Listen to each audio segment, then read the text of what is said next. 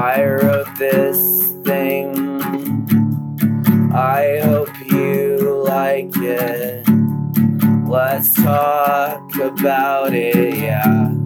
Let's lose track. Losing the plot podcast. Losing the plot podcast.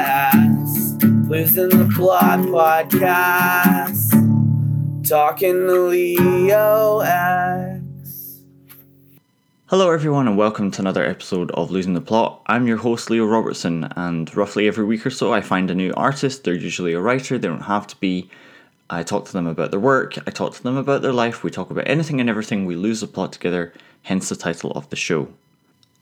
So, what I'm going to do now is explain uh, a little bit about this guest and how I know them, and then I want to say a little bit about uh, what's been going on with me lately, and uh, I'll explain why I'm doing that, and and I hope all the reasons for that are clear. So, our guest this episode is S.C. Burke. He uh, is a writer. He has two books out with his own press. His own press is Nihilism Revised. Those books are Id Cancer and The Weird. They're both excellent. They're beautifully put together. They're crazily original, wild, uncontrolled, uh, beautiful writing, and I strongly recommend that you check both of those out. So, SC Burke and I connected on Facebook in September of this year, I think, and I said hey, and you know assumed that he'd connected with me because he's networking with all the kind of authors that are on Facebook, and I do the same thing: reach out to people. You look interesting, blah blah blah. Hi, let's keep in touch. Soon after that, uh, he posted on his Facebook that he was in the hospital after his second heart attack at the age, I believe, of 32. And that blew me away because in his post he wrote that um, he explained everything that had been going on and then said that he never felt more alive. And I was really inspired by how quickly he turned around his own life circumstances into something that to me was inspirational. It wasn't that he did it for those reasons, uh, but that's just the effect it had on me. So I got in touch with him. I said, uh, "Oh no, wait." So I didn't get in touch with him straight away, uh, though I did feel all of those things about that post. But the first of October, as you may or may not know, is the date that my dad suddenly passed away. So a few days after that, I think I remembered S.C. Burke's post about how he was turning his the tragedies that had affected him into something that was useful to other people, and it worked. It just reminded me that that's how you're supposed to take these life events. So I reached out to him and I said, "Hey, we don't know each other very well yet, but I just have to tell you that this thing has happened to me, and uh, I thought of your post and it really inspired me." At a time when I most needed it, or something to that effect. I mean, I, I Jesus, I don't remember now after everything that's gone on in the last two months. But uh, he wrote back to me and was very kind, and it seemed like we had uh, an instant rapport, and I knew that this was someone special. And uh, I bought his books and I read them, and you know, as is the theory of this podcast, people who are interesting, insightful, empathetic, and so forth are probably also good writers, great artists, and also probably people that I would like to have a conversation with. And in this case, I was definitely correct. And uh, so, S.C. Burke reminded me that in times like this, it's very important to set an example.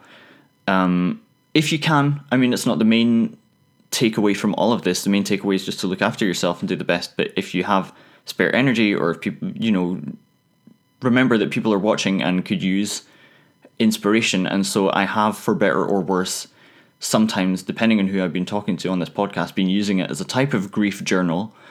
And um, that's not something that everyone would do with their own podcast, and some people would not do that, and some people aren't me, and this is my project, so that's what I did with it.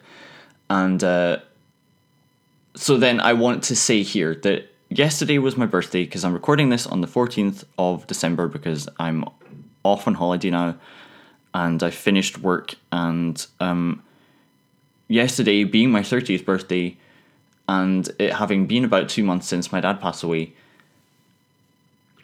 my body took in all of this information and made me crash. And that's okay because there's been so much to do uh, that I haven't you know, that I don't even want to bore you with, but things like flying around for my dad's memorial, going to see him in the hospital, helping with the funeral arrangements, all of this stuff, there's not been much time for actual grieving. And maybe that's when this starts, but the reason I'm telling you is not to make you feel bad, it's just in the interest of full disclosure as much as possible. Um, parts of this cannot be disclosed.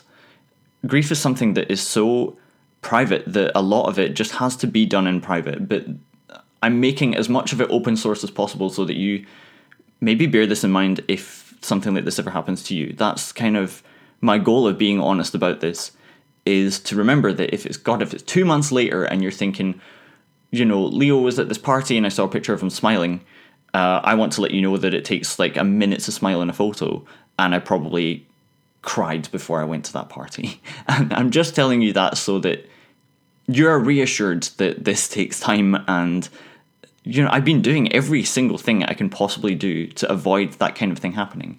I've been talking about grief with people who have been in similar situations on the podcast. I've been leaning on my network, and uh, you know, I've lost somebody before, and I've used all of that experience, and I still could not avoid this happening. It's just the way it is. I'm telling that to myself, and I'm telling that to you, and uh, maybe none of this means anything to you right now, but it may mean something to you later. And that's why I tell you. And I tell you in the context of this episode because I've just explained how I know S.C. Burke, so I, I'm pretty sure he won't mind. And uh, our conversation is my last creative gift to you of 2018, so I hope you enjoy it. And uh, thank you so much for listening so far. And see you again in 2019 when I will reach episode 100 at some point. Uh, will it be you? Do you want to chat to me for episode 100? Will you be so lucky? Who knows? Um, but I have a list of people I want to interview in 2019, and if you want to be on that list, uh, you can always get in touch with me using losingtheplotpodcast at gmail.com. I look forward to hearing from you. That's enough intro nonsense uh, from me. So without further ado, here is my conversation with S.C. Burke. I hope you enjoy. You're okay. Where are you in in in America? Uh, I'm located uh, on the western side in a, in a state called Utah. Mm-hmm. Uh, it's a small town, Salt Lake City, Utah. Um, yeah, it's uh, about two states away from California, Hmm. coming in from the the the uh, west coast. Is that where you're from? Uh, yes, I moved to Las Vegas. I grew up in Las Vegas uh, for most of my life, and then moved back um, to Utah later on. So I've been living here for probably about ten years. Okay. Did anything in particular bring you back? Um, it was uh, medical issues. Uh, the facilities here are a lot more uh, educated, a lot more advanced. So, and then just just uh, I don't know if you're familiar with Las Vegas, but it's it's a very uh, seedy town. It's uh, the real life, the real life Sin City. So, um, you know, just just living there was really chaotic and full of uh, potential for to, to fuck up life and you know take other avenues that were probably not not the best uh, you know paths of violence and, and such so yeah i came here just to mellow out it's a, it's a more mellow uh, environment here Okay, fair enough. No, I, I, I figured, I didn't figure that Las Vegas itself, you know, the whole city was like that. I thought it was just going to be a small area and it wasn't. But, but no think- it's pretty uh, uh, widespread but it's it's a place of you know that fiction is made of. You know it's like it is in, in the movies. It's very uh, gaudy very you know glitz and glamour. Um, but then you know behind it all is behind all, all, all of the eye distracting sex candy uh, neon lights is is the seedier side you know? Uh, how did you end up there? Um, my my father and uh, his side of the family lives there, and uh, growing up here in Utah, I started to get into a lot of trouble with fighting and such. Um, and so I became a bit of a handful as a child for my mom to handle. So she sort of, uh, you know, shipped me off to live with my father, who was a, a you know a hardened man. Uh, he rides, uh, uh, you know, motorcycles. He's he's one of those guys. He's he's the typical American man, man. Mhm. And uh, so she sent me to live with him, who you know had more of a, a disciplined lifestyle, and um, so yeah, it was more to tame me as as a, as a child. Hmm. How do you fare? Are you are you a man's man like your dad, or Um, that's kind of a, I, I don't know. Um, I wouldn't say so. I, I, I'm definitely uh, more liberal, more open minded about a lot of things. Um, he's more red blooded about things. I, I, I definitely have the more artistic soul about me. Definitely more open minded um, towards a lot of uh, uh, political and social views versus uh, uh, his stances. But um, I mean, uh, uh, that you know, I'm still a man. I still do those things that, that men do. I'll- I'm an I'm aggressive individual at times when I'm sort of stoked by you know when people sort of poke me in those those ways. I I, I do become you know angry and aggressive like like a man. But other than that, I'm I'm a very calm individual. Um, you know, uh, as, you know, as a teenager, I went through a phase where eyeliner and uh, long hair was a thing. So Mhm. uh, uh, it was, you know, a whole fashion that I took up. So to say I was a man's man is wouldn't be putting the, the finger right on the button, but I am still uh, a product of, of his genetics, you know, Mhm. his upbringing. Um, his views growing up, uh, I had to fight a lot of those perceptions, you know, especially as a teenager in the coming of age years where you question everything. Uh, he was a man that was brought up to believe that you have to believe in God. Um, anything else is unacceptable. And so when it came time to, you know, challenge, you know, those beliefs, you know, it, it became like, you know, a head to head smashing of heads, a battle of sorts. And so there was a lot of turmoil uh, in those coming of age years where my father and I, we were, we were almost enemies uh, to the greatest degree. Uh, you know, we almost hated each other. To, it's, I think it's safe to say we were so, we were so far opposed. But um, and and in the years that we live in now, the the, the days and, and, and what, what's happening in, in the world nowadays, uh, you, you sort of have to come together and help expand each other's minds.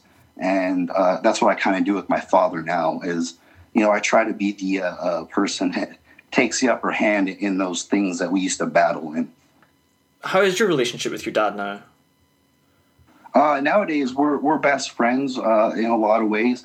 Um, we accept that our ideologies aren't the same, and so yeah, our, our relationship is.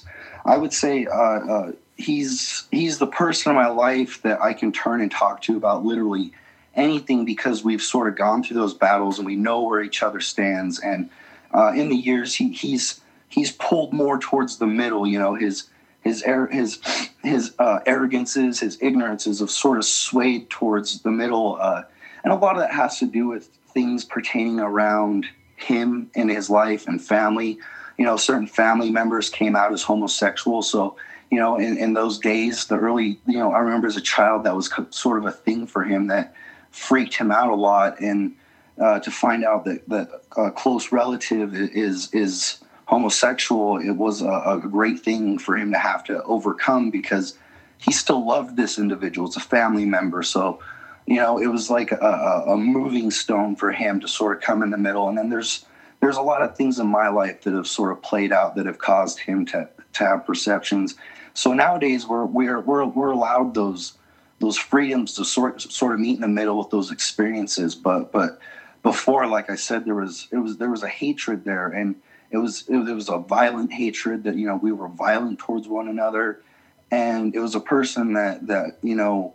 Uh, at, at that time, I would say around the age of 19, 18, you know, it was like a person, uh, I would say all the time, he could die for all I cared.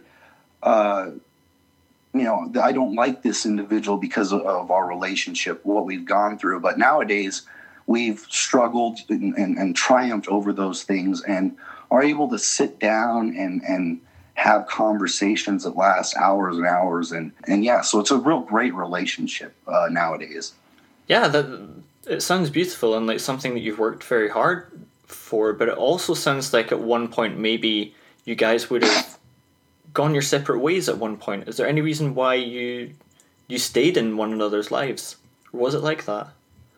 Um, I think what it came down to is um, because I we, it was there was an absolute splitting of ways when I when I turned 18 years old. I was one of those teenagers that was out the door. Uh, as soon as I could get out there, I, I moved out to, to Oregon on um, on the west coast, upper uh, uh, west coast. I moved to, to Portland, Oregon, and lived there for for a bit, and then uh, I moved to Salt Lake, and that sort of, and then that after that, I sort of uh, had my medical issues where I was diagnosed terminally ill with uh, uh, two different diseases that I was born with. Hmm. Um, but re-diagnosed later on in life uh, as terminal. It sort of uh, uh, started that bridging process of uh, these sort of things that we've battled over are stupid and petty, and um, we are flesh and blood. Uh, that is my father. I am his son. And uh, more than that, um, for me, it was a huge, a huge grounding point in my life to realize you know, at that point, I, I, I experienced death and came back and really struggled to get get back to to my feet and and and and um, surviving again as a as an actual human being. So when I came back, I had a whole uh, sort of uh, uh, process in my life where I was really just uh, uh, I reflected a lot on what life meant. You know, I'd just gone through death and you know mm. I was pronounced you know dead at one point in time. So to come back from that and and to sort of reflect on what life means, you actually have a, a, a, a real a real perspective point to jump from uh, when you, when it's from death. You know, you start to build a, a, life back from that point, and and when you when you experience death, you start to realize the petty shit in life that doesn't matter the ignorance in, in, life that doesn't matter, the love in life that does matter. You know, mm. uh, the things that that sort of made me angry in life before I had to let go of, and uh, uh, really shed it down to a point where the things that make me angry now are just a visceral reaction that are, are part of me that are hard to work out. You know, I don't. I try not to get angry about the petty stuff, and I try to uh, be, you know, I've always tried to maintain my position in, in society and life. Uh, sort of, I've always thought of it as sort of, um, if you were in a concert, I, I, am I, I, try to be the individual that's sort of towards the back, uh, lingering in the shadows, just watching, uh, uh, absorbing, and and just consuming everything that I'm seeing. Uh, sort of, sort of live like a, a life of, of observe and report to myself and build perspective from that and you know fully listen to every story before i start to build my own opinion. Hmm. Wow no i mean that's so many insightful things that you're saying. Um i have what i do is i've built an order of questions about how things are going to go and of course i want to talk about nihilism revised. Um but i am curious because you've brought up your health issues and if you don't mind talking about them can you tell me a bit more about what's been going on I was born uh, with a, a, terminal illness that is called uh, uh, HSP. It stands for Henoch-Schönlein purpura, and it's an autoimmune disease which causes my uh, immune system to attack itself, my body to attack itself, and then furthermore, what it uh, causes is uh, the blood vessels within my body to start to explode at the nerve endings.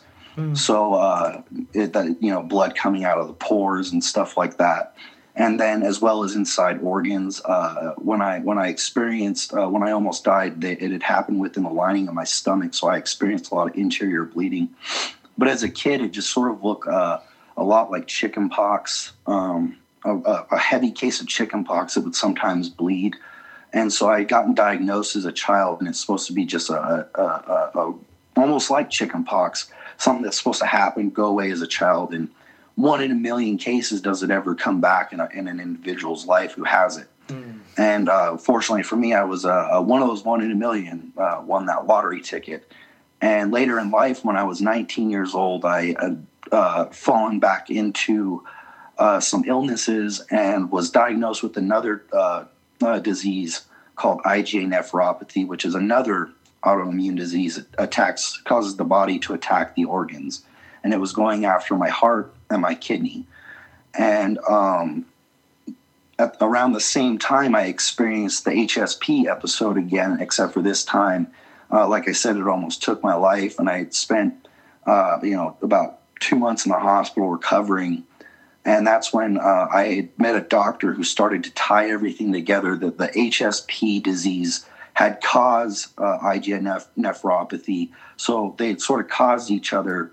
And now we're both attacking my body in, in full, uh, uh you know, just in full. So uh, I was given five to 10 years to live because it was attacking my kidney at, at a great deal uh, when I when I got out of the hospital. And about ten years out, I my kidney did in fact go, and I got a, a kidney transplant from my sister uh, back in 2011.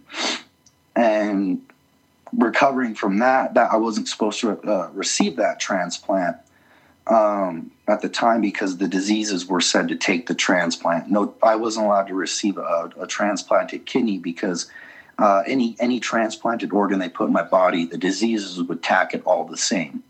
So uh, I was laying in, in the hospital. I was really sick, and they told me, you know, your your kidney's going. You have the option of dialysis, uh, and you know, until you go, or you know, it's up to you, bud. And so, you know, I'd given it great thought, and I'd never wanted to live my, you know, remain, any remainder of my years on dialysis or any type of machines that makes life miserable. Mm-hmm. And I conceded to just let life go many years before. And, and so when the time came, it was, it was certainly difficult to face the words that, that, that, that you're going to die. But I had already known that this, this, those words were coming. So my decision was somewhat set. And I, you know, so I was in the hospital just, you know, taking the drugs for comfort.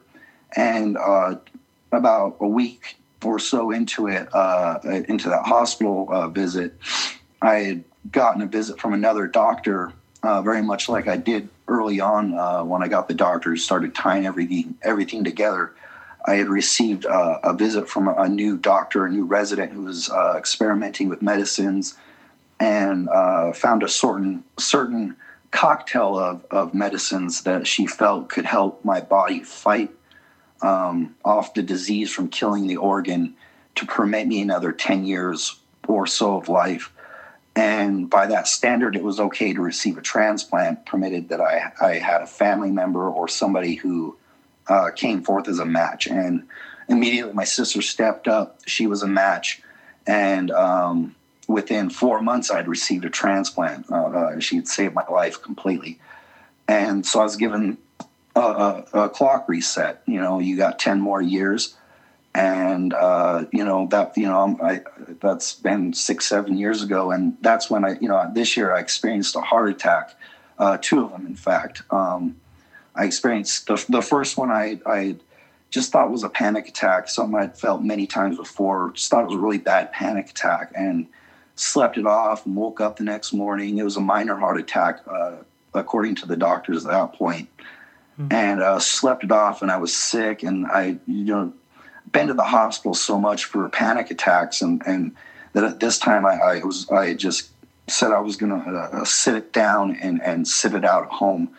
And about four days into that, uh, I woke up four, uh, four days later, about seven in the morning, uh, and had a major heart attack. And that's when I was taken to the hospital. And uh, uh, that was back in September when when you and I had had first made made contact on Messenger. Yeah. Uh, uh, not not in like uh, uh, Facebook. I, I, know we commented and, and, stuff, but but actually contacting, you know, made contact is when you reached out and uh, you know showed a lot of support and which was fantastic. By the way, I really appreciate that. And uh, we talked about your father and and that that that stuff. Um, mm. But yeah, that that's sort of a, a brief history on that. Um, is ex- you know as long as it as, and extensive as it is. No, that, that was that was a, a great summary, and God, I feel so terrible that you've had to go through all that. But it really, you were, as I said to Zach, and as I said to you, it was just an amazing inspiration to hear. Even now, how you turn that around and what you're doing with this press, and how you use art and literature and everything to to express yourself and and yeah, I, ju- I just think you're amazing. Yeah, I- I, think you're amazing. It's I'm really amazed by you. Yeah. Thank you. I mean, it's. Uh, uh, I'm I, I'm one of those people that has always been said, yeah, I don't know how to take a compliment, but uh, it's greatly appreciated. Um, and and absolutely, you know, it's the main driving force in everything I do when it comes to to literature, to art, creating, and even what I do with Nihilism Revised. As uh, what I originally planned with Nihilism Revised is is nothing uh, uh, of what it's become, uh, especially magnitude and and and everything like that. Uh, I never in, intended it to be anything like that, and uh, a lot of things that happen in my in my life has, have caused those decisions to do what I've done, um, in many in many of my ventures. So um, it's greatly appreciated that that someone you know recognizes that that sort of stuff. Um, But yeah, yeah, I greatly appreciate it. Oh yeah, no, no, not at all. It's um, yeah, it's you. You really reminded me that you never know, um, who's going to be listening to how you're expressing yourself or what they're going to take from it or when they need to hear, um, when they need to hear certain messages. And it's it's definitely been helpful for me in this podcast in who I've been talking to and what I've been talking to them about. That I remembered that okay, I have this. I have a small audience and I'm just a wee guy um, living far away from most of the people I talk to, but I don't know who's listening or when they're going to need to hear what. So I just want to keep having interesting, honest conversations with people because I think it's just super important. Um, Yeah, um, I completely agree, and that's that. It's a, a good point to bring up because personally, I don't really think that anybody really pays attention to me when it comes to certain things like Facebook posts. I mean, I I, I see engagements with likes and stuff, but on personal things, um, normally when I don't normally post too much personal stuff, I prefer. Uh, to use the platform to share, uh, you know, other people, other artists, and, and promote that sort of stuff rather than you know personal misery or anything like that. Um, but you know when when that happened, um, I have family members and stuff, um, so it was more for that. And I don't, I, you know, I didn't really think that anybody w- was paying attention. I I knew a few people would, but it just you know the reactions and the support that came in was was amazing, and it just it proved exactly what you just said. You don't know who's listening. You don't know who's interacting with you and to see such a response of support come in from so many people was so uplifting because it was un- so unexpected uh, on my behalf. Um, I, I, I, I personally don't even think so that many people engage with with nihilism revised, and and and that's a thing that I have to constantly uh, uh, perspective check myself on to to make sure I, I you know I, I go forward accordingly and, properly uh, uh, and knowing that that that that perspective is there that those people are listening Hmm. so tell me about Nihilism Revised and, and what it is now and what your original intentions were.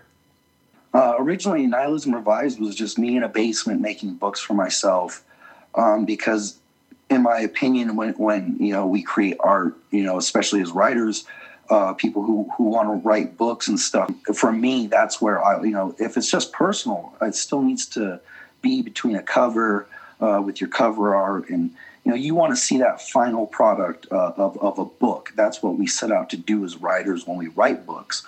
So that's what i wanted to do. And even if it was for myself or, or the small local uh, collective that, that was going on around nihilism revised when it first started uh, maybe even before it was even called nihilism revised uh, I was, you know, just writing stuff and wanting to to give it to my friends. So I was making pamphlets at first, uh, stapling them together, you know, taping them, whatever needed to be done.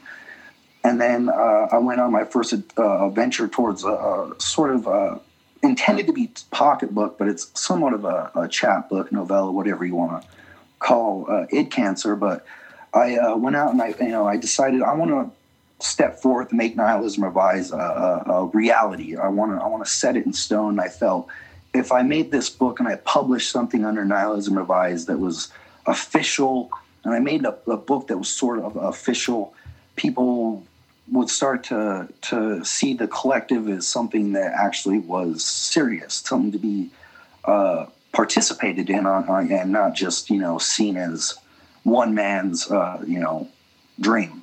Uh, or delusion, whatever you want to call it. But um, so I, I, I, sat down and I wrote Id Cancer, and I spent a lot of time. Id Cancer was a product of, uh, of many years. And finally, I sat down, I put it into, into that, that final format and sort of, you know, sat down, glued, glued these little pocketbooks and, and put them out, you know, that way, you know, based, I call them the basement books. Um, and just sort of sent them out. I get, you know, I, I, would go to readings and give them out. They were never really something I sold, um, at least you know, I sold some when I was able. You know, I, I, made bookmarks and stickers and pins, all these cool things to sort of bundle with the book. Um, and the intention was to, to try and sell them, but I found that myself giving them out more, going to, to readings, giving them out, um, sitting on on uh, street corners, handing them out. Uh, uh, you know, getting the, the, making sure that every person that took a book, I you know was, I shook their hand and and and made you know, I made that contact with them, and sort of had that intimate uh, sort of you know at least that moment with them and giving them the book, and to me it was uh, it was just different, um, and so that's sort of where it started out, and then.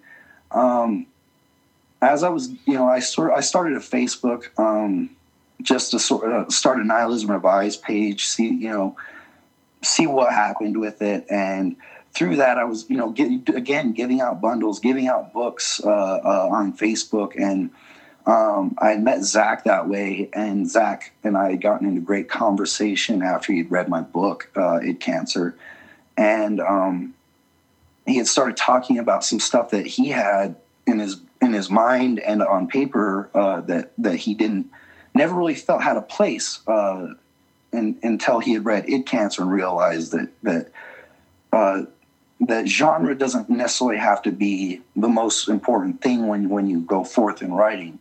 Um, that you can sort of be experimental or, or, unbound in some way or form, sort of chaotic. And um, we started talking about uh, Eat Your Keyboard and uh, something he felt that was sort of unpublishable. Um, especially by the standards of how the inner workings of his brain were translating to page. Mm-hmm. So we sat down and we talked about it uh, to great depth and, and, eventually just started in on that project. Uh, uh, within two weeks of, of, talking about it, he delivered the manuscript. Uh, and we dove in on, on really just trying to make it what what it was intended to be, and, and I think as he as he said, it's sort of that autistic experience.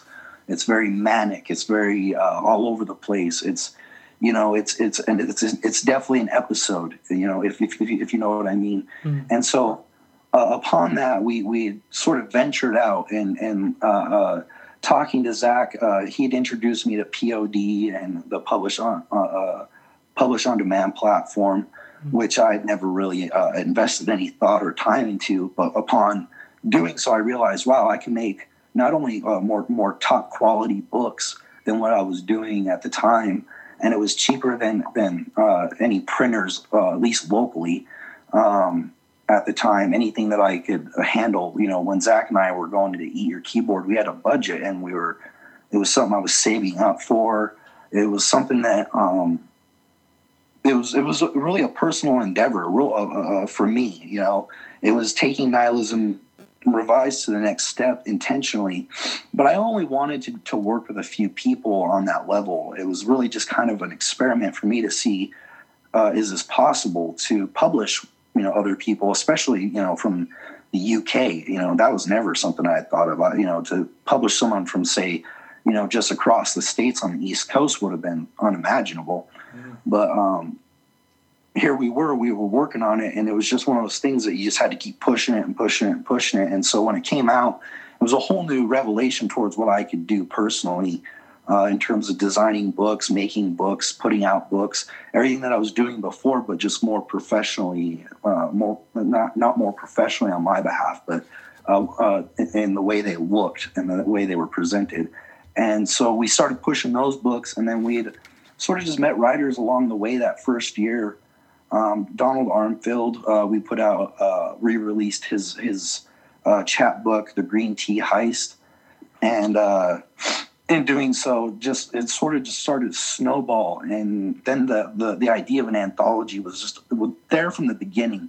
it was Pipe Dreams, an anthology. And again, it was just one of those things. It was an experiment, you know. We we had planned this small anthology, and then um, you know, upon people, you know, we had had this preset plan for this anthology, the way we were going to do it, and slowly unravel it. But upon our first post, we'd sort of gotten a lot of lashback that we didn't post that we were going to pay people, and we didn't. Uh, we didn't. We sort of didn't in, in, include some some uh, information that was very uh, prominent for people looking at anthologies, such as you know payment for information and and that sort of stuff. Mm-hmm. And so people sort of uh, uh started to criticize it. Uh, you know, larger presses, uh, larger publishers started to criticize what we were doing.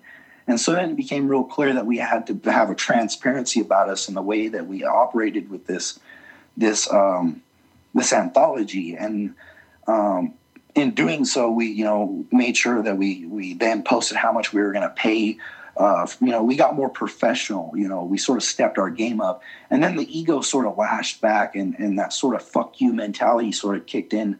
You know, these the you know the the part where you have naysayers that even though you course corrected, still, you know, it's almost they just want to troll you and naysay. So the ego kicked in. And so we just sort of kicked it into high gear and we said, you know what? If we're going to do an anthology, let's fucking go full on and do it. And let's do, uh, uh, let's get, you know, right, the right art for it. Let's get the, the, the, the right artist for the right art. And then in, in the writers, let's really explore, you know, what we're doing. Let's not set one genre. Let's really let these people run free. Let's let them do what we always wanted to do with Nihilism Revised. And then the more, we started to re- receive submissions, we really wanted to make sure that we were covering the ground of lots of genres, you know, poetry. Um, you know, at the time, you got lots of bizarro, lots of uh, weird fiction. Uh, we have some horror, you know, lots of transgressive stuff, experimental stuff. It just became this thing that was so diverse that it was, it, it became bigger than us. So then you had to, to live up to that mountain. You sort of had to climb it. And so we took it on one by one, uh, step by step, and put out this anthology. Uh, we put it out, you know, a limited edition with uh, because Jim Agpalza he, he produced such fantastic artwork, and I felt that some of the artwork that I'd gotten for the interiors that had to be black and white were being undercut. So we went out and did a limited edition with artwork that people uh, in the anthology really really supported. And so um, it was just a thing that was really meant for the writers of the anthology. It, it, was always trying to serve itself. You know, when, when the people said, oh, the interior artwork, that'd be rad as, as exterior artwork. Well, the more people that said that, you know, it, then the idea was born. Let's talk to Jim and see if we can secure enough for to do a uh, hundred limited edition copies with this as an exterior. Uh, to get it to the people who who want to be more risque with this cover, um, and for the writers that want it. And in being self-serving, you you really start to to support what what is important, and that's the artistic integrity of everybody. You, you really shed away the layers of of all, all the ego and all the bullshit that that comes with um, working as an artist, especially when it comes against publishers who sort of put in restrictions and requirements or try to guide you to do certain things. Um, you know, we wanted to be another publisher out there that offered freedom. We know we're not the only one, you know, but we wanted to offer that unbound freedom. And, and I think it really showed in that anthology. And then that, that experience branched out and um, sort of just offered a lot of opportunities to work with these writers, these wonderful writers, and sort of that that just birthed what happened uh, throughout this year with every release that came out this year, every every writer we've put out this year. Um, you know, I think we're we're almost at 20, 20 books this year. I think we'll have putting out this year by by the end of it, and every one of the writers is offering something unique, something that is whole, wholly their own, and um, yeah, from there, just that's where nihilism revised became something bigger, and and you know what it was intended to be from the very beginning was something very small, very personal, a very personal collective that I didn't personally see going outside of of, of Utah, outside of my personal uh, circle of friends, even. and so my intention was always just to to serve the cycle of my my friends and, and their and, and our, our own creative endeavors and what we were doing and it just started just the, the whirlpool got bigger and bigger and bigger and you know i'm one of those people that i don't have a lot of time in life. I need to seize the opportunities to, to fulfill the dreams that, that I, I have inside my head. And some of them are selfish but in a lot and, but when it comes to publishing my I, I truly feel that what my intentions are are selfless. And so if i can help these you know writers in their endeavors, even if it's just to offer them a platform to be as free as possible and give them the best experience in publishing as possible.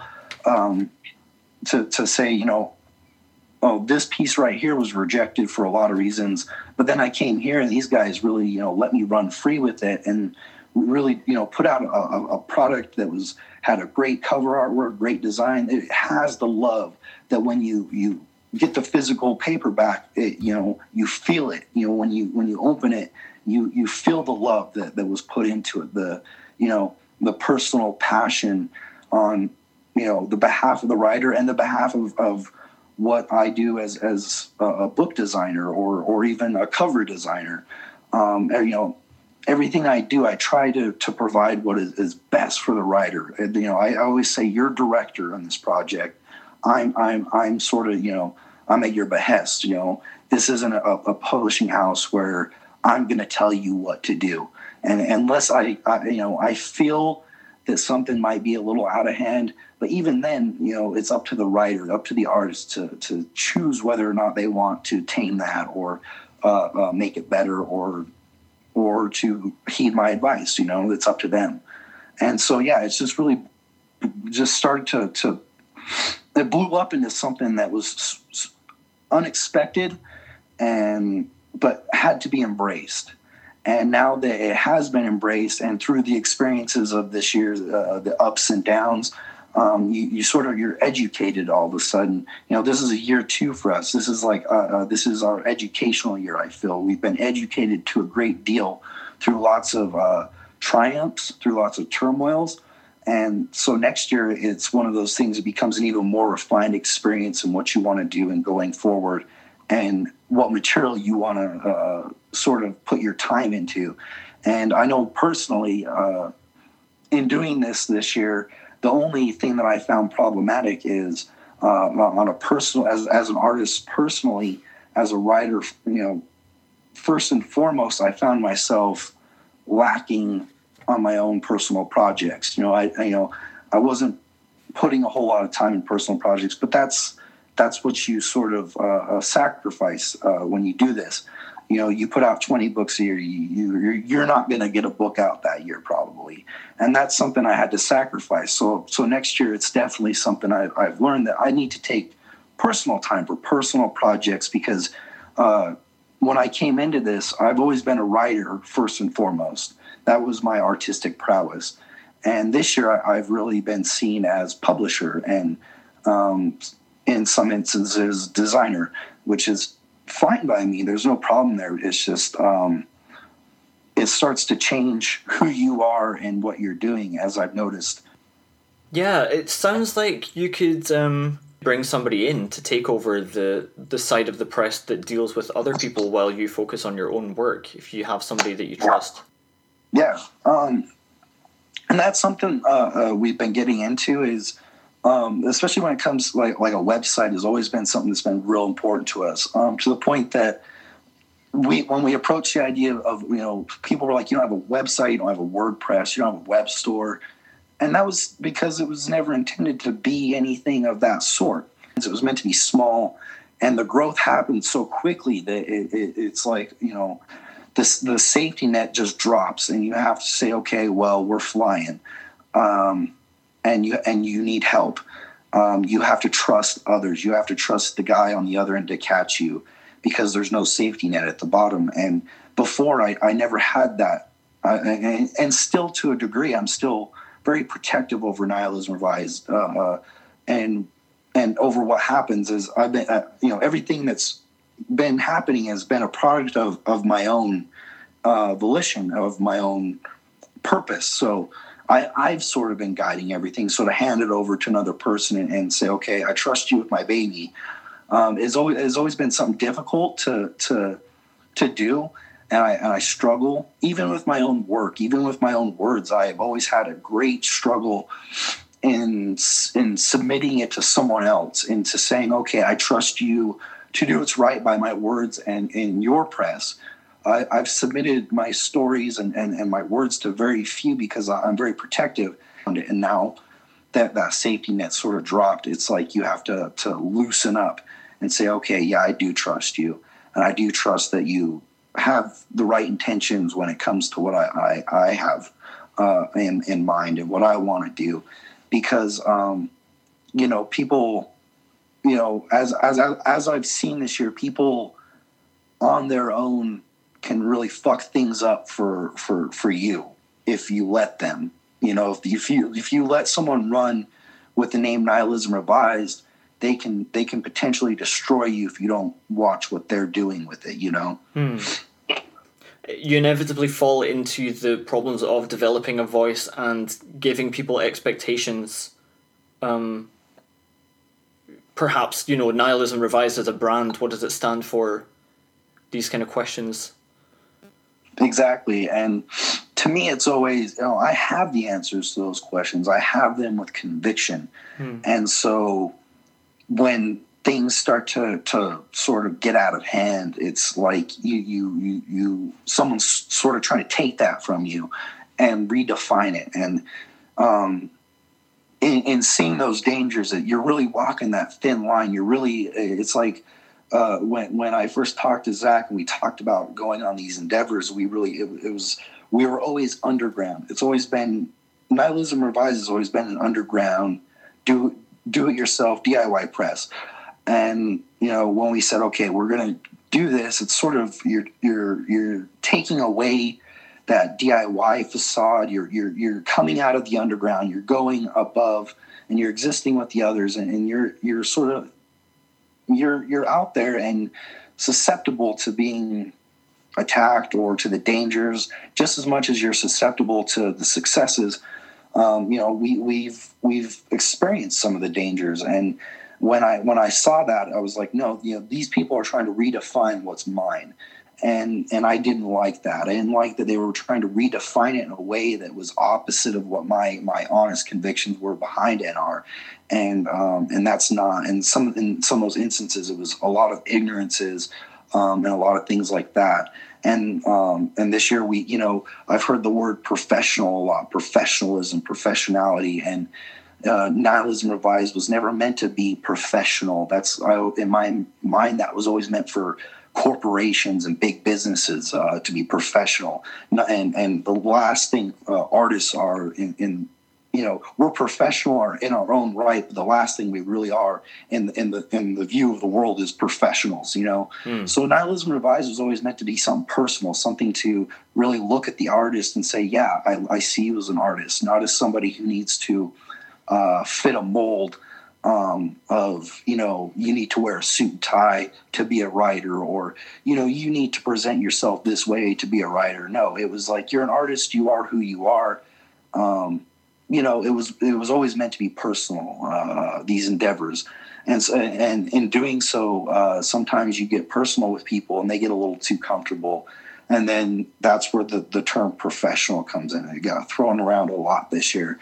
You know, if you were, you know, you need to be a professional and do this. You need to be a professional and do that. And to me, that was where where I started to separate from from a lot of uh, uh, people's mentalities. Is I understood the professionalism on a personal level. I had to go go out and, and make a statement on the behalf of a certain writer's uh, irresponsibilities. Um, who took the nihilism revised name and put ignorance behind it and put put it in a dangerous state. And I had to mm-hmm. take that back, but I didn't do that. I didn't make my statement on the nihilism revised page to be a professional. I did it on a personal level. And in that, and in doing so, people said, "Oh, well, that was very professional of you to do. Um, if you were a professional, you would do this now." and it was like well wait you know i never did that to be a professional i did that to to let people know on a personal level this is not what we're about this is not what we do in our in our in our uh, prowess of creation. This is not at all what I want. And and and then immediately we were questioned by a lot of people. Is this what you're about? And it was like, no, that's actually the complete opposite. And uh, you know, it's just uh, we, you know, when when saying you offer complete unbound freedom, um, and you're into sort of transgressive and dangerous works.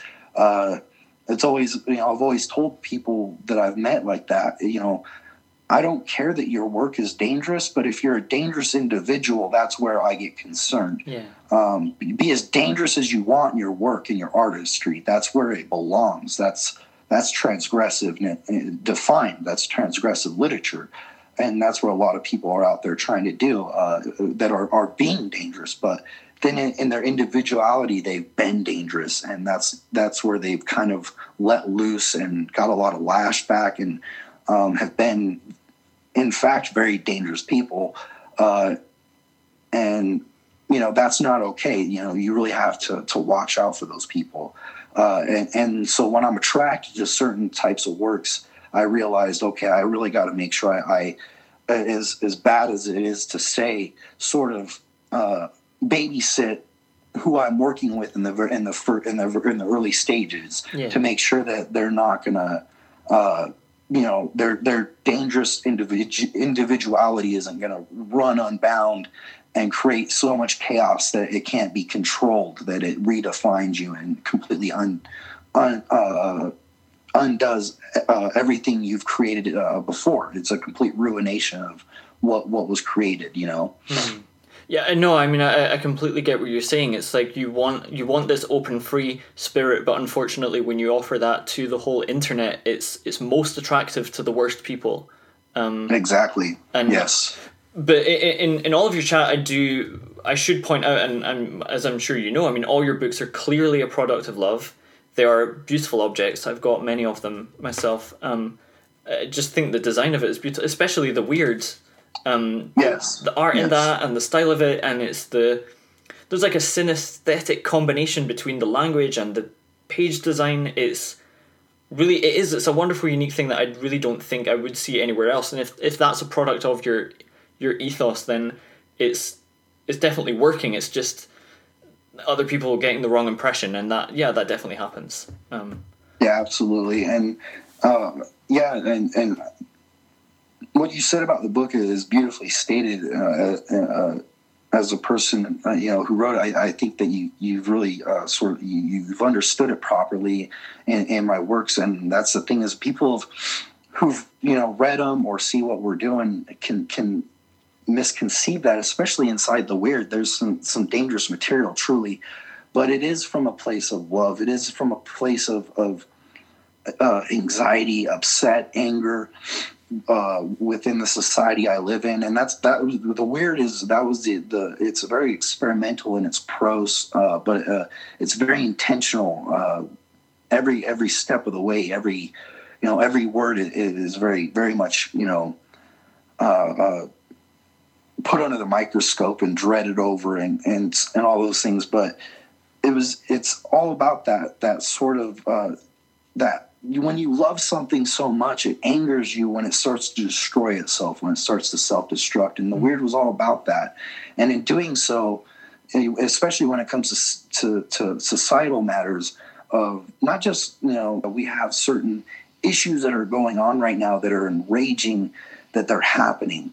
Um, certain atrocities, tragedies that are happening that are completely enraging to sit back and, and, and watch happen mm. as they shouldn't be happening. This is uh, to, to, to say, is this humanity? Or, or, are you a human in doing this? Or are we human in, in, in our mindset, in our psychology?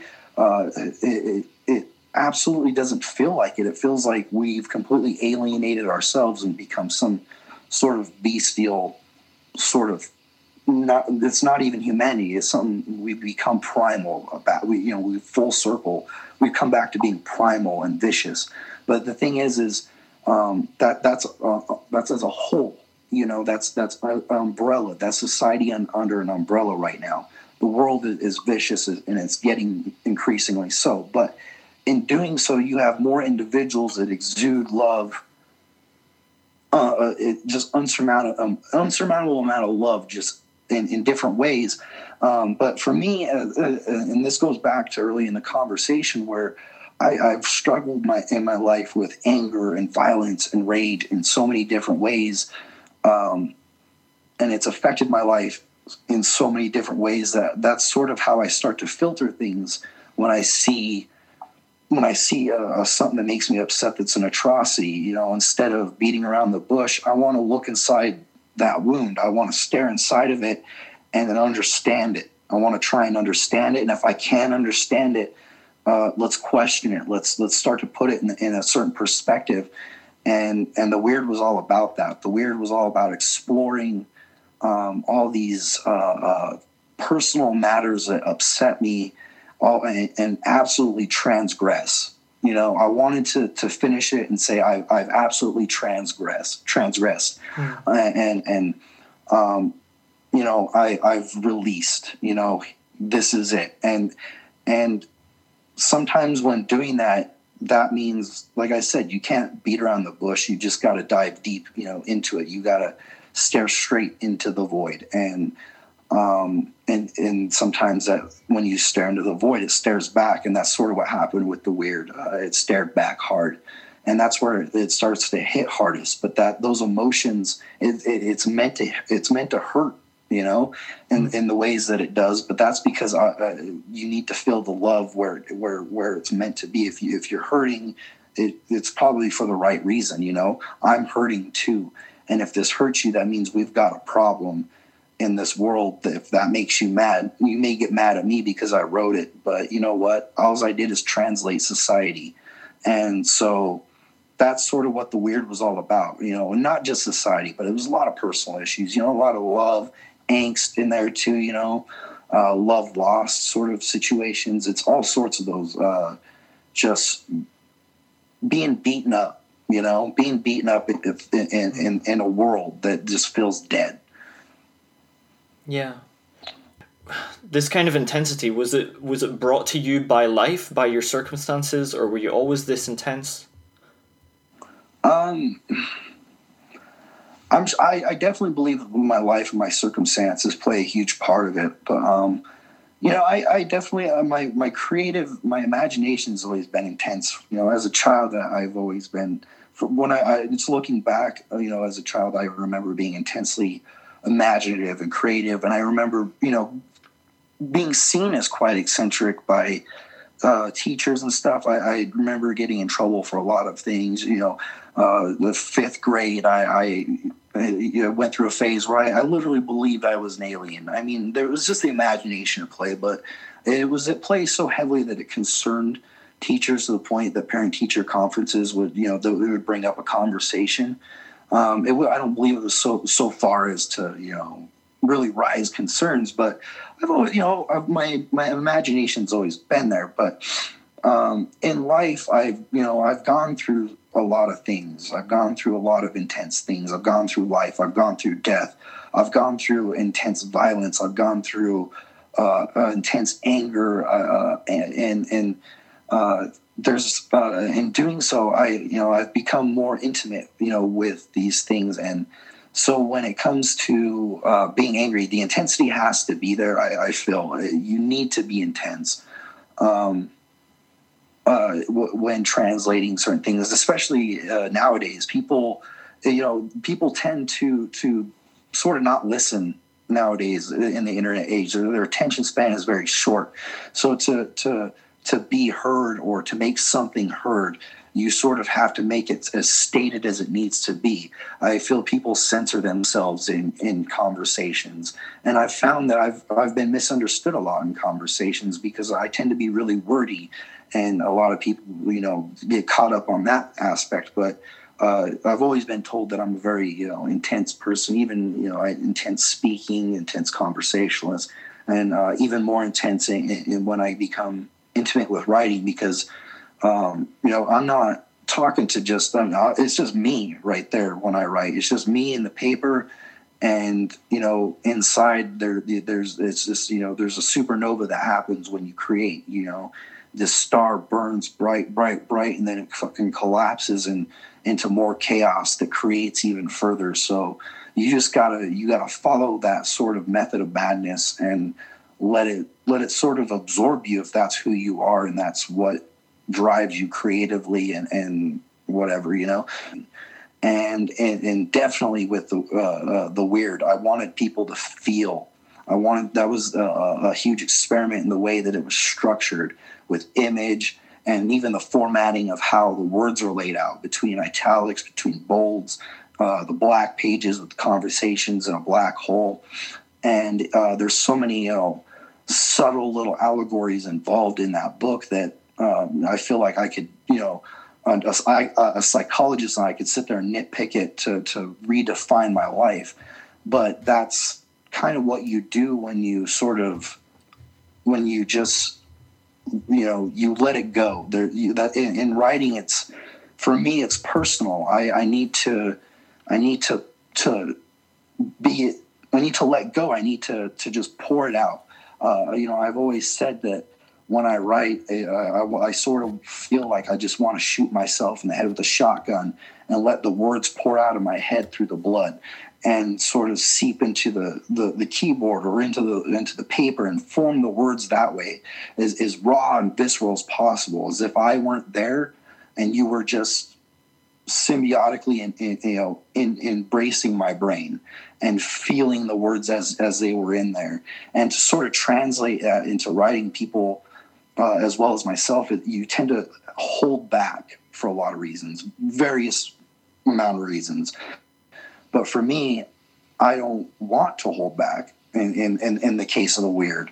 I don't want to hold back. Or in the case of id cancer where i'm trying to uh, uh, put forth uh, a different philosophy, a more uh, creative, basic philosophy, um, you have to be intense in the way that you're wordsmithing. I, I, I always said I was wordsmithing in cancer.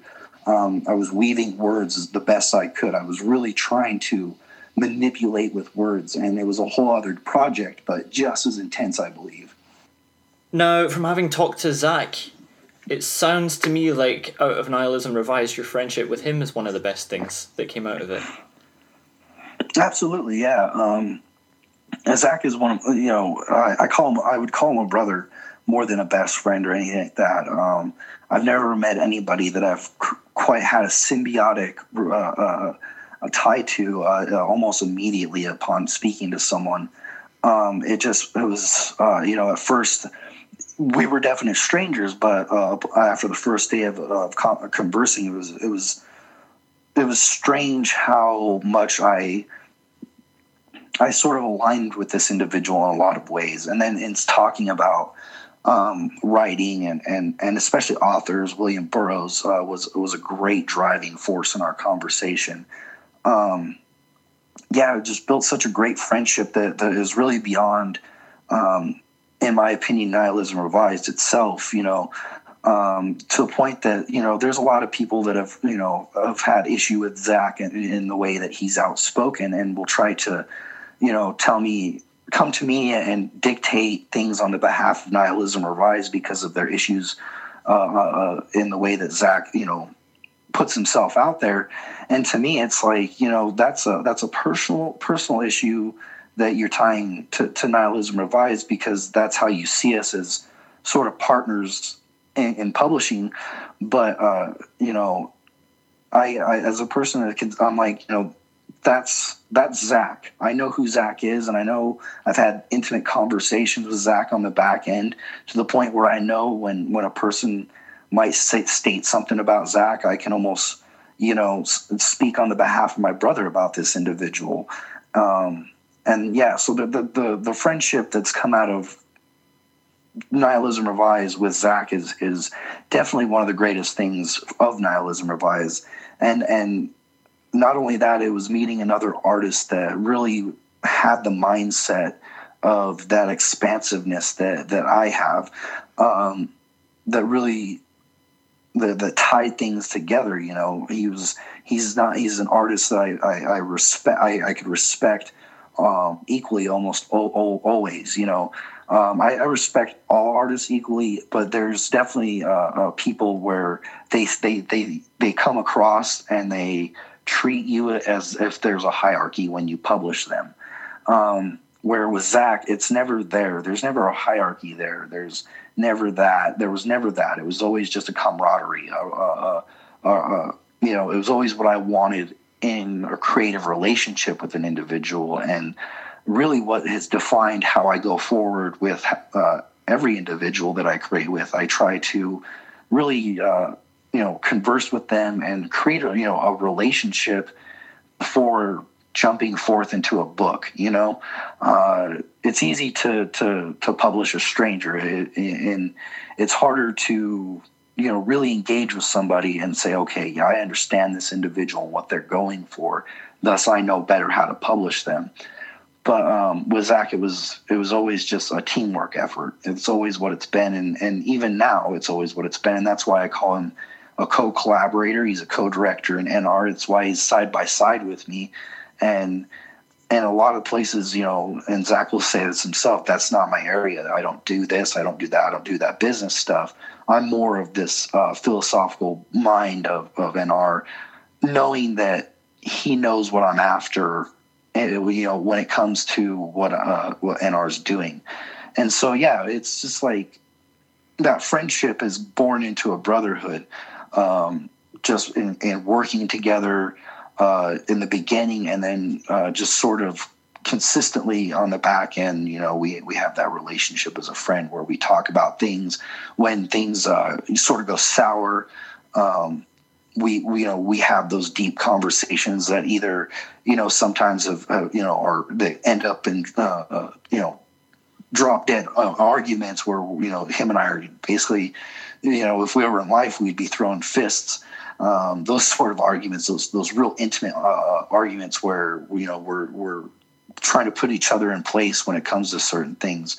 But uh, overall, that's that's the love that's born from it. You know, uh, we can get angry at each other and know where each other goes wrong, and say, you know, you need to stop doing that. You can do that. We can have all that that that turmoil and still come out knowing that you know we're still best friends and, and no matter what you know mm-hmm. and if nihilism revised anything had ever you know happened to nihilism revised that friendship is is you know uh, uh, beyond that you know it goes above and beyond nihilism revised where a lot of people you know might not be able to say that you know I, I don't want to speak on the behalf of anybody i've published and saying that you know they they like me or whatever but you know at least uh, uh, uh, when we go through conversations, it's very friendly, it's very engaging, um, very respectful, and uh, very much. Um, um, there's a lot of love there. I feel.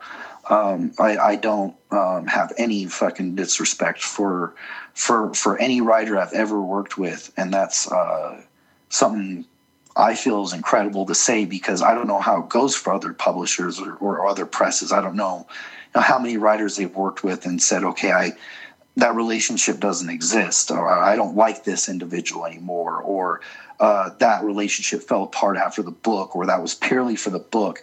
Um, you know, I try to, mm-hmm. to think that that I'm pretty fortunate in not have having to have gone through that with with the writers that I that I have currently published. I've gone through it with writers that I've worked with and not, and not published, which you know is why I haven't published them. But uh, you know, but Zach has, has always been you know a, a, guiding hand in a lot of that stuff and making sure that that uh, we're doing things the right way. And and he's always been my my my, my friend in helping me uh, maintain that that sort of status quo of um, you know we're all we're all a collective we're all family and uh, unfortunately you know families argue families fight? But we're all here. We're all we're all uh, unilaterally connected in in this uh, struggle to to be creative um, artists in a world that that you know doesn't see it as important as it used to. Hmm. yeah I, th- I think that's um yeah you're touching upon a lot there. And I like that idea of uh, artistic solidarity coming first, which I think was probably easier to do when it wasn't such a hugely competitive market thing. I think that um, it is to some extent a hierarchy. How much you want to engage with that or understand that is not important because with presses like yours, it's quite clear that you know there are incredibly talented people working for you, although perhaps their names are not as well known as other people yet, but that doesn't mean that they're any less worthy of respect or, or worth reading. Um, exactly. but yeah. that's I don't see that as widely understood, or rather, I think people do understand that on on like in a core level, but they get distracted by shiny stuff and publishing publish, publishing deals, and they start to believe in it as a um, as a sign of where the the true artists are, and it's not. It doesn't work that way. Um, yeah, exactly, and um, and I know there's other presses that that are are out there that offer you know just as uh, as great of an experience as, as as people might you know have within NR or I don't want to again I don't want to speak for anybody in case there's anybody who doesn't agree with that. But um, from from my perspective um, you know the, I feel that I, all all the books that I, I've put out have been great experiences on my behalf and so and and for me artistically have been great experiences uh, working with these individuals and being able a lot of them you know have let me uh, uh, uh, you know do designs for their books and stuff. So um, it's always it's been great a great you know working relationship with everybody on my behalf. And so far you know um, it's been a, a, a wonderful thing to really work with each artist and and in that intimate level and and no matter what their status is whether they've come into it or not. And the first thing i you know i get out of the way is the business shit. You know this is what we offer in terms of a contract. Let's get this out of the way. If you accept it cool. If not and a lot of our contract is not very beneficial to making NR successful as a business, but more prone to making sure that we take care of the artists first and foremost. Mm. Um, you know, making sure that they get the proper royalties for their their material because it is at the end of the day their words that are that are uh, you know uh, it, the, you you kind of said you know they uh, to go back to uh, what you had said about you know these these writers sort of work for the press and the other but the way I kind of see it, it's the other way around. Um, you know, if it wasn't for these writers, there wouldn't be a press. Uh, you know, I can always keep nihilism, revise the name, and and and all that around, and keep it personal, and, and always publish myself and do that whole endeavor. But in terms of what it's become, nihilism revised wouldn't be anything recognizable, respectable, or interesting if it wasn't for these these artists.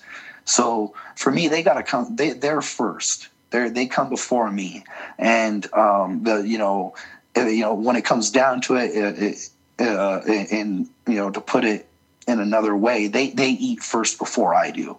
To, to sort of put in another uh, terminology, you know, they make sure I make sure that they they get their their meal ticket before I do, and um, that's what is most important when when you work on the business side is making sure that the artist is respected and is the most important person in that working relationship in in the book because you know it, without them and without their you know interest in your your press or even any respect for you as a publisher this wouldn't be happening. This would all be dead in the water. This would still be in the basement. And so for me, it's always been okay, you know, let's go forward with this person. Uh, you know, if we're going to publish them, it's it's always a big thing for me because first and foremost, I'm I know it's taking time out of the, the the short amount of life that I have left. So when you do that, you have to think, okay, I'm giving them minutes of my life when I when I am counting minutes. So I got to make sure it, it's a passion project for both of us, and that when you know all is said and done, uh, you know we we've done something that can be considered as perfect as possible. You know that was that was great. That book looks great. That book is perfect as possible. It's everything I wanted it to be, and that goes for uh, a first time writer that's being published for the first time, which is you know we've worked with with plenty of those as well as we worked with writers who've put out several books and um, you know and and even writers who put out maybe 20 30 books and the thing is is you treat them all the same mm. you know you got to treat them all the same. You don't treat a, a more seasoned uh, writer the same. You don't treat them any differently than you treat a first time writer in my opinion because they're you know the first time writer is is still doing what the seasoned writer is doing in in in the creative aspect. They're still mm-hmm. creating on that level you know? They're still putting their all into it they're they're they're not doing anything different. It's just the person who's more seasoned is has done it a few more times you know? Hmm. but that doesn't mean that they deserve a higher uh, amount of respect or um, amount of your time or uh, even benefits. You know it's not like oh you you deserve more of a royalty payment than this individual because you've been around longer. That was never uh, that's never been the case business wise. You always put the artist first and foremost, mm. and then creatively, you know. Uh, that you know, if you treat them right, the whole the whole circle should serve itself. Hopefully, creatively. Yeah. Um, yeah, and I, th- I think that's a great uh, a great philosophy, and um, and I, I'm looking forward to all the stuff that's coming out. And speaking of which, you have two books yourself coming out next year. Absolutely, yes. Uh, as I mentioned, uh, you know, th- this has been a busy year. So uh, when you have a busy year, you kind of have to expect to, to delay some of your own personal stuff. Uh, that's the sacrifice. But yes, next year I wanted to make sure I put my my my personal projects forward. Um, you know, uh, in making sure that they get out because they've sort of been gestating for for a few years and you know uh, it's you know it starts to to feel like you're you're sitting on things for too long and and to move on to the next project i want to get these out hmm. and uh, they're both thematically related to, uh, uh, to what I've things I've sort of spoken about in terms of violence and exploring themes of violence. Uh, one is more of a spiritual exploration. One is uh, more familial. Uh, uh, the first one is called I Am the Curse, which is a, a smaller book, but uh, more focused on a coming of age story about a boy uh, who grows up in a small cult town and uh, sort of faces uh, spiritual violences amongst the, that sort of cult environment, as well as um, just what I call the end. Um, and I, I, want to don't want to spoil anything for anybody who reads the book, so I'll, I'll not go too deep into that. Mm. And uh, the second being Ultraviolence, which is a, a bigger, more probably more novel sized book uh, that is uh, more experimental in, in, in the prose. Uh, as I, I am exploring uh, a multi generational theme that, that sort of spans uh, a family's multi generational timeline. So it's a little bit longer, and I want to sort of experiment with the prose and handling those things but it uh, it's one that's about uh, sort of this fa- uh, a family who, uh, much like in the real world, and much like I've talked about, you know, there's a sort of genetic of violence. You know, violence begets violence, and especially when you know there's a you know if you're abusing your son, there's chances are he's going to grow up to be an angry and violent individual. And if he abuses his son, chances are he's going to grow up to be a violent, angry individual, so on and so forth. And mm-hmm. sort of this story explores that that theme and that idea of um, you know the the suffrage and the downfall of this sort of sickness, the disease of violence and anger, and and sort of perpetuating it. And when does it stop? And so I, I wanted to explore that, and that's sort of what ultraviolence is all about. Wow. Well, they both sound great, and I'm, I'm looking forward to all the books that are coming out with your press. Um, is there is there anything else you want to let us know about? Absolutely. Uh, um, first and foremost, uh, Zach A. Ferguson, since we talked about him, um, got his massive uh, uh, transgressive um, experimental book coming out, uh, Taste the Feeling. And then um, we also, uh, to finish out the year, we have um, a poetry book by Aurelio Rico Lopez III called When the Lights Go Out. And then we'll be uh, finishing out the year with a cool collection from Jason Morton uh, called Tiny Insanities.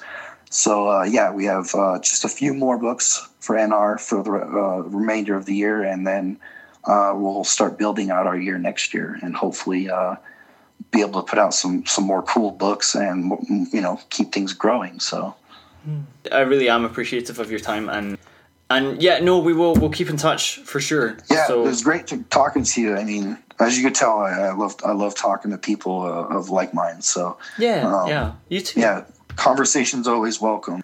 Great. Yeah, we'll take it from there. All right. Awesome. Okay, so you made it to the end of the last Losing the Plot of 2018. Uh, I hope you enjoyed it. And uh, more episodes next year. If you want to take part, if you want to say hi, however you want to contribute to this project, you can always get in touch with me using losing the plot podcast at gmail.com. I look forward to hearing from you, but that's all from me for 2018. Bye bye.